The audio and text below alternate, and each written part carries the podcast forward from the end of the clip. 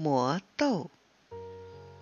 张家小孩和李家小孩正在院中玩耍，一位老爷爷突然出现在他们的面前。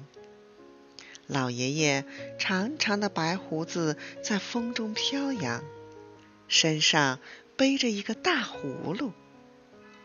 他从葫芦里倒出两粒豆来，一粒给了张家小孩，一粒给了李家小孩。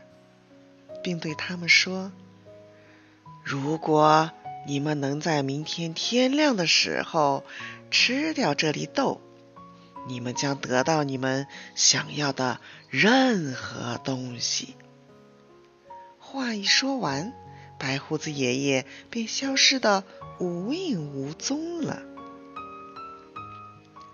张家小孩和李家小孩都捧着一粒豆。像捧着宝贝似的回了家。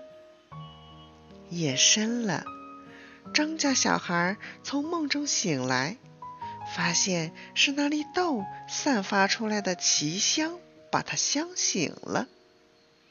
张家小孩馋得口水直流，他多么想尝尝那粒豆的滋味呀！可他想起白胡子老爷爷说的话。他要的不只是这粒豆，他还想要更多的东西。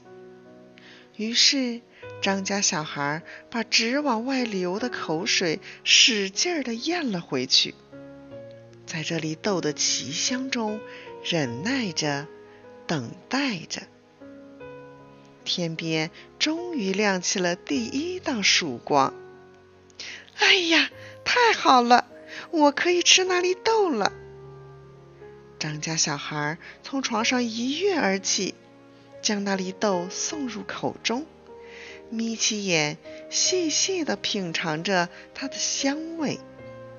突然，屋子中央立起一棵圆圆的树，树上挂满了他想要的东西。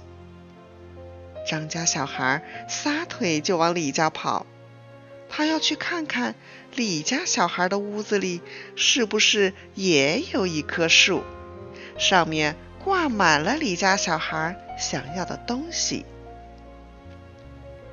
推开门，张家小孩看到李家小孩的屋里却没有树，当然也没有他想要的东西。